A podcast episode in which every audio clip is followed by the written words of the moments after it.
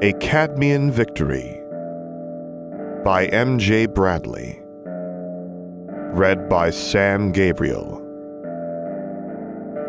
Based on the works of J.K. Rowling.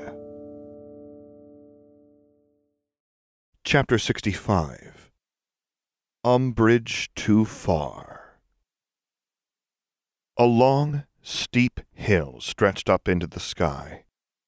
The sun set behind it in a wash of pink and orange light, sending dark shadows stretching from the hill's crown to Harry's feet. The light upon the horizon hung as distant as a full winter moon, and a desperate yearning lanced through Harry's heart. Fleur. He took a step forward, over cold, pale stones. A great weight hung upon him as if his limbs were made of lead, but he forced himself on. Just keep going, one step at a time, whatever it takes. Harry clawed his way over the smooth, cold surface on his hands and knees, hauling himself toward the summit. The shadows faded away. Cold, dead eyes gleamed beneath his feet, and his matted hair clung to his hands. His palms came away hot, daubed red and dripping. White stone shifted to pale skin, cold limbs, and stiff fingers. A mound of corpses sprawled beneath his hands and feet. Red bubbled up between the bodies, trickling down to the foot of the mountain and spreading out like spilt ink across polished wood. He stumbled over the top into the light of the sunset. She stood there, bathing in its glow her silver hair fluttering over her bright blue eyes and small, precious smile. The shimmering dress she'd worn to the Yule ball sparkled like spun silk in the sun. Warmth flooded through Harry's body, and the weight faded from his limbs. Fleur, he breathed. Come to watch the sunset with me. She stared off into the distance where a slim curve of gold sank into the dark. Of course, Harry staggered forward and reached out with one red-stained hand. We... A chasm loomed between them. He stood upon stiff corpses and stared at her through his crimson fingers. She hovered beyond the mountain's edge, her feet upon the fading golden rays. No. Harry's heart sank down into the pit of his stomach, and he closed his eyes. I know this sort of dream. Fleur sighed. You're missing the sunset, Monka. But you're not gone yet. He forced open his eyes. The dying rays bled crimson beyond Fleur's cascade of silver hair. The sea of red spreading from beneath Harry's mountain frothed, churned, then surged upward over the corpses. Harry forced words past the thick, hot lump in his throat and the fistful of razors twisting in his chest. I'm going to lose it in a moment. I always do. That's the trouble with sunsets, Monka. Fleur watched the blood bubble up beneath Harry's toes with soft, blue eyes, and the small smile faded from her lips. They don't last forever. The mountain trembled. Harry's footing twisted out from beneath him, and he slipped down to his waist in the pale, cold limbs. The red lapped at the summit, its heat creeping up to his knees. Despair smothered him, strangling his heart like the long, dark weeds of the Black Lake. Goodbye, Monka. Fleur faded with the last of the light. Harry closed his eyes and let the corpses drag him down into the hot dark with pale, stiff fingers then awoke with a gasp into a face full of silver hair. Fleur's head rested on his shoulders, her warm arms and legs wrapped tight round him beneath a tangle of covers. Harry took a deep breath. Just a stupid dream. He stretched for his wand. Tempus. Merde. Fleur, he murmured, pressing his lips to her forehead. I have to go. Her grip tightened. No. Fleur. He eased himself free. I'll be back soon. Her eyes slid open and she blew a stray lock of her hair off her face. I suppose I need to shower. One of her hands slid down beneath the covers, and a small smirk covered her lips. I definitely need the shower. Harry glanced around the room. I have no clothes. Fleur laughed. Oops. He sighed. I'm sure I can conjure some. Not in the bed you can't, she whispered in his ear. So at least I get a show before my shower. Harry chuckled. Oh, no, you don't. He kissed her on the cheek, then twisted the world back past him until he stepped into Salazar's study with a soft snap. Salazar cackled. Where are your clothes, Harry? He pulled on a fresh set from his trunk behind the desk and buried the memory of Fleur's hands burning through his clothes and hers. They had an accident. An accident? Salazar sniggered. You might want to take a look at your neck, Harry. Had a close run-in with a toothless vampire, did you? Harry flushed and glanced in Sirius's mirror. A vivid crimson mark sat under his jawline, and a scatter of similar, smaller ones trailed along his collarbone. A strange sense of pride welled up as he stared at them. She did that deliberately. The glimmer of mischief in her eyes as her lips drifted to his neck flashed through his mind. I guess she didn't like that marriage contract stuff. Harry raised his wand to his neck, the incantation of the healing spell on his lips then pursed his lips and conjured himself a scarf instead. Salazar cackled again. Fond of them, are you? Shut up, you poorly drawn desk graffiti. What did you learn at Gringotts? Salazar's broad grin didn't relent in the slightest. I'm assuming there weren't any nasty surprises going by those marks on your lack of clothes. The fortune of my family was mostly spent by my father in the war with Voldemort, Harry said. The vaults I might have been able to claim from connected families don't exist, save for one under your name, but I received the impression it's a meager amount. Were there any alliances, agreements, or such? Salazar asked. Gold can be earned, stolen, or won. Your word is more important. When given, it must be kept. Harry nodded. None. Salazar patted the head of his serpent. That's good. You're free to carve out your own path. Once Voldemort is dead, Harry muttered. Well, yes, there's no avoiding that. But you've come so far from the weak, skinny child who first came into my study and couldn't even recognize his most famous ancestor. I'm still not strong enough. The fading sunset and the mountain of corpses flickered through his thoughts. In his mind's eye, Fleur turned her back on him as the crimson light died. I need more. A faint smile graced Salazar's lips. You will get stronger, Harry. In two years, you've transitioned from a child to a wizard that almost any opponent would have to take seriously to survive. More will come if you need it. I will need it. Harry stared into the painting's eyes. Voldemort will not stop. No, Salazar bowed his head. Voldemort will not stop. Tom did not stop. I could not stop. Shadows clustered in his eyes when he raised his gaze. Now is your turn. Harry glanced toward the book on rituals, the time turner, and the stack of notes on Horcruxes in Tom's handwriting. I can't stop. I can't lose. Fleur, Salazar murmured. Of course. Harry turned away. I can't lose. I won't tell you to lose, Harry. Just be careful what you sacrifice to win. I'll sacrifice whatever it takes. Harry snatched the Marauder's map up from the desk. Fudge is desperate. If I throw him something that looks like a lifeline, he'll hurl himself after it. Fudge? Salazar blinked. The Minister for Magic? Yes, Harry laughed. I had to explain to Fleur's sister, Gabby, that the Ministry of Magic was not, in fact, run by animated confectionery. He snorted, thought he'd noticed the difference half the time. And? Salazar pressed. Fudge is clinging to power by a thread, but seems determined not to let go if he can avoid it. And the moment this Umbridge woman gives him hope of a lifeline, he will seize it with both hands. Salazar nodded. Good. Hang him with it. Hang that woman, too. In my day, we would have killed her for what she's been trying to do to children.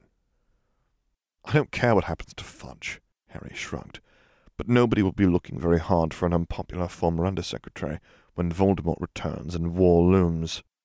And she deserves it. The moment she realizes Voldemort has returned, she'll trade that pink cardigan for a Death Eater's mask. She's a spiteful bigot just like the rest of them. Marietta. He scanned the map, tracing his eyes across until he caught her name near the owlery. My first breadcrumb. Harry stuffed the map into his pocket and sprinted for the steps. I'm leaving. I'm a painting, not blind, Salazar called after him. Harry banished the water on the floor across the bathroom with a flick of his wand and cast the disillusionment charm over himself as he hurtled into the corridor. He sprinted down the hall and slid down the rail of the stairs to avoid a pair of students, then cast a cushioning charm on the next set of steps and leapt to the ground floor. Pain lanced up his legs, and Harry staggered, clenching his jaw, forcing his feet on past the classrooms until he skidded to a halt inside the entrance to the owlery. Who else is about? Harry checked the Marauder's map, but saw only Marietta's name hovering over his. We're the only two. He prowled up the steps to the owlery itself. Marietta's red hair bounced along near the window as she hummed a soft, fast tune, and her owl fluttered its wings, hopping along her wrist. Focus and intent, like the mind arts. Harry slid his wand from his sleeve. Imperio. His magic connected them, and Harry felt his will seep into her thoughts. His intentions swirled into hers like blood into water, until everything was red, and only his will remained. Marietta released her owl, then hurried past Harry and down the steps. He watched on the Marauder's map as she made a direct line for Umbridge's office. Perfect. And now to wait. He removed the spells concealing himself and drifted back to Gryffindor Tower, smiling at the fat lady as she let him in. Neville, Ron, and Seamus labored at one of the tables, pestering Hermione for assistance. She answered their questions with a roll of her eyes, toying with a slim, silver chain about her neck. Harry spied Katie, Alicia, Angelina, and the twins. He walked over and squeezed into the chair beside Katie. Hi. He glanced at her transfiguration essay. That doesn't look very interesting. Katie pouted. It isn't. She squirmed round to drop her feet in Harry's lap. Do it for me? Angelina huffed under her breath, and Alicia folded her arms. Fred and George gave Harry a pair of sharp nods. Hush, you two, Katy said. You're leaving at the end of this year, and Harry will be my closest friend. Harry wiped away an imaginary tear. Am I not already your closest friend? No. Katie grinned and patted him on the cheek. You're not cute or female enough. That seems a bit sexist, Harry said. Do you want help with your essay? Alicia smirked. With newt-level transfiguration? That's sweet of you, Harry, but Katie's one of the best in our year. Harry rolled his eyes and conjured a single black butterfly. Sure? He directed the butterfly to land on Katie's face. Get it off, Harry! She growled and swiped at it until it burst into a wisp of black smoke. Did you conjure that from the air? Yes, Harry said. Figured out how last year. I remember, Katie scowled. You showered the table in them at lunch. They couldn't fly properly. That was then. Harry smiled and conjured another pair. What shall I turn them into? Earrings, Angelina suggested. A boyfriend for Katie, Alicia jibed. Katie twitched and shot Alicia a glower. Harry caught Alicia's eye, then turned both butterflies into large spiders and dropped them into her lap. She shrieked and swatted them away onto the floor, and Ron swore from the far side of the common room. Harry laughed, summoned the spiders, then transfigured them into a pair of glass earrings in the shape of broomsticks, and deposited them in Angelina's hand. All yours. Angelina poked them with her wand. Will you turn them into spiders if I put them on? Not if you're nice. Alicia edged back into her seat. Sorry, she muttered. Katie nudged his elbow and shot him a hopeful look. Fine. Harry conjured another couple of pairs. Now you can all have matching Quidditch earrings, he said. Katie plucked both pairs out of his palm and tossed one set to Alicia. These are really good, Harry. Thanks, I made them my... A distinct, irritating cough cut through the hum of the common room. Umbridge waved the DA list in one pale, stubby-fingered hand, flanked by a pair of aurors. Mr. Potter, Mr. Longbottom, Miss Granger, and Mr. Weasley, she simpered. You will all be accompanying me to the headmaster's office. What for? Ron shouted.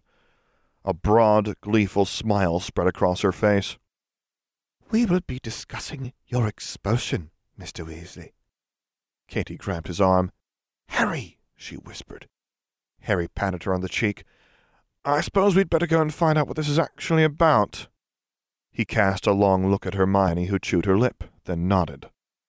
They followed the clicking of Umbridge's pink heels and the ringing of the Auror's boots to Dumbledore's office. Harry's stomach knotted and swirled, his heart pounded, and a cold thrill trickled through his veins. Nearly there. Wait here. Umbridge disappeared upstairs with her escort. Don't say anything, Harry hissed. Not a word. She has the list, Nev squeaked. Someone must have betrayed us, Ron muttered. We'll soon see who it was. Hermione's jinx will make it pretty clear. Hermione gnawed her lower lip and rubbed at the dark rings beneath her eyes with the back of her hand. We're in so much trouble. The list is dated, Harry said. At the moment, there's no proof we've done anything but sign up the day before joining became illegal. Ron gaped. Clever. It might not be enough, Nev said. There are Aurors here. It must be more serious than just an illegal club. Much more serious. Harry hid a small smile. But hopefully they're here for Dumbledore, not us. Come up, children, Umbridge snapped from the top of the stairs. Harry stepped into the headmaster's office and glanced around. Silver instruments spun, twirled, and swirled on the shelves, and Fawkes perched over the desk, his beady eyes on the bowl of sherbet lemons. The minister will be here shortly, Umbridge announced. He will pass sentence on these miscreants and expel them from this institution for good. I'm here, Dolores. Fudge stepped from the flames. Dumbledore. I'm afraid that you have me at a loss, Cornelius. Dumbledore stood up and slid his chair back beneath the desk. Oh, I'm sure I do, Dumbledore, Fudge crowed. We'll deal with Potter and his co-conspirators after we get to the heart of the matter.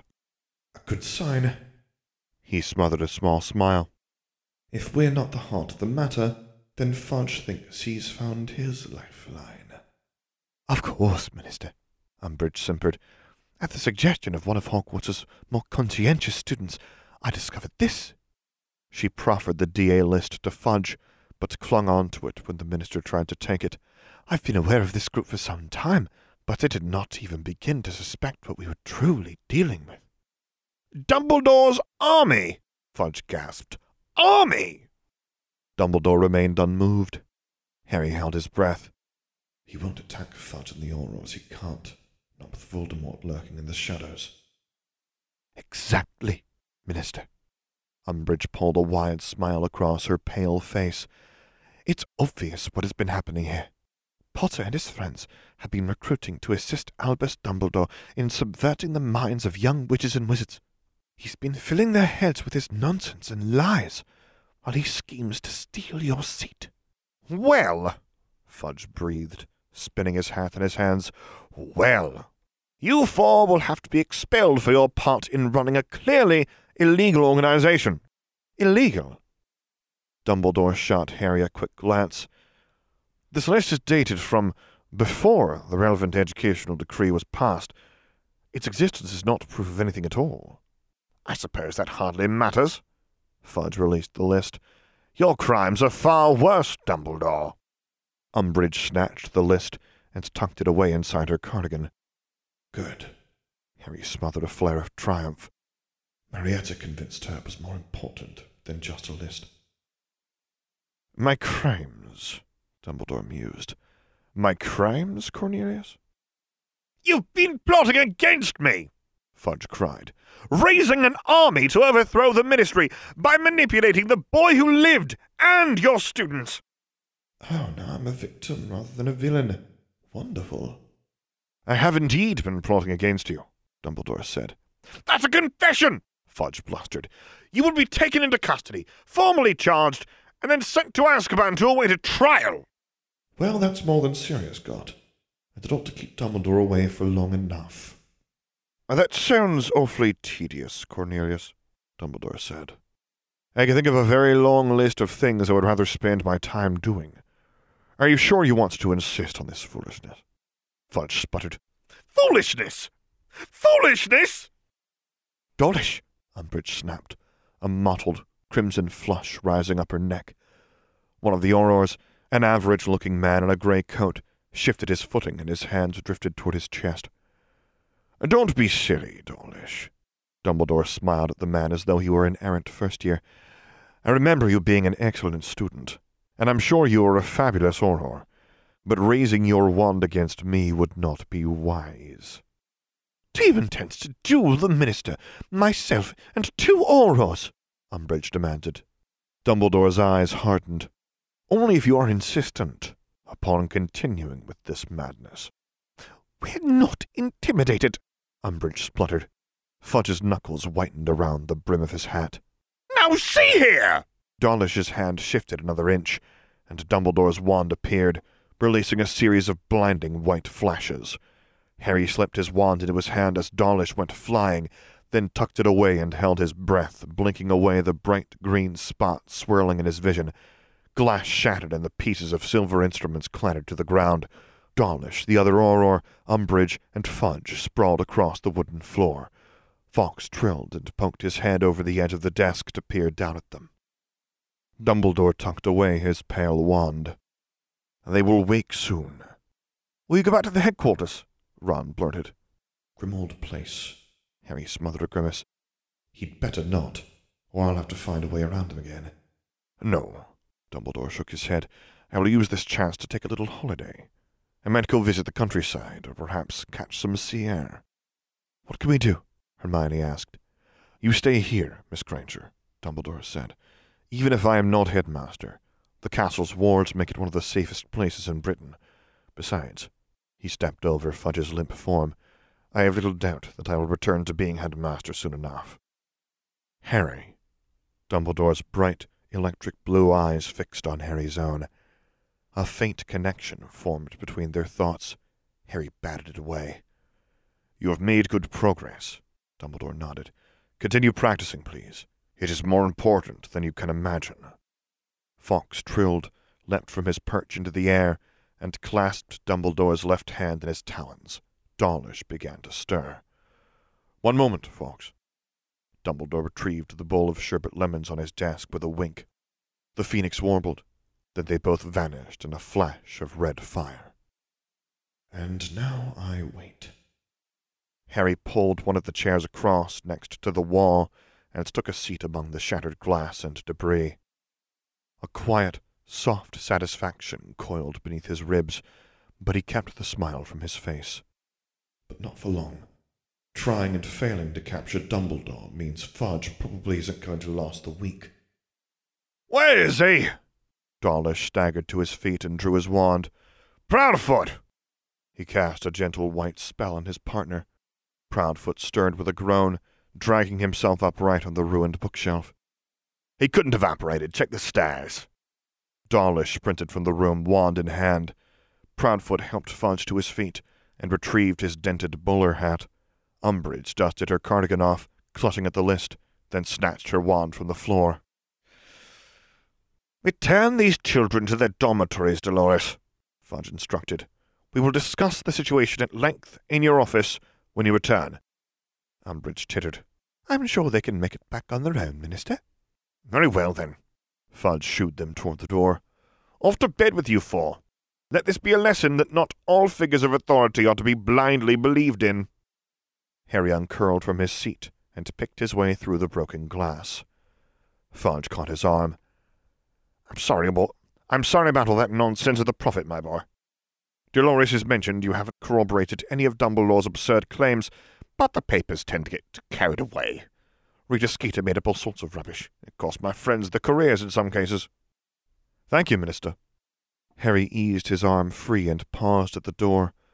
I appreciate your apology. All is forgiven. Water under the bridge, my boy. Fudge beamed. Hopefully you can have a nice quiet year without any more of this nonsense. Yes, Minister. Harry hid a smile. Good luck with the Wizengamot. Fudge's face crumpled and he fiddled with the rim of his bowler hat. Yes, well, I fear Dumbledore has managed to turn them against me. Still, the fight's not over yet.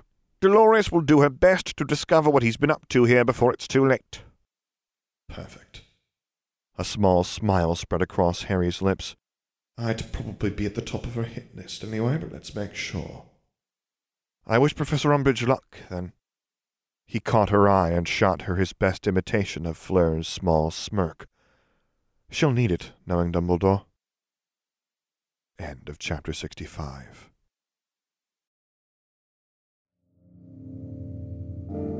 For the text of this and other stories, visit alltheblankcanvas.com, as well as patreon.com slash theblankcanvas. Music by As I Walk Into the Abyss Blinded. QA assistance by Sakiko and Ohana. If you would like to commission me to record a story, voiceover, or character, please get in touch using the contact information on my website, which is located at samgabrielvo.com. And there you can find other stories that I've read, as well as links to my Patreon page, to which I hope you consider subscribing to support me, and my Discord server, where I record things live for your enjoyment. And finally, as always, thank you for listening.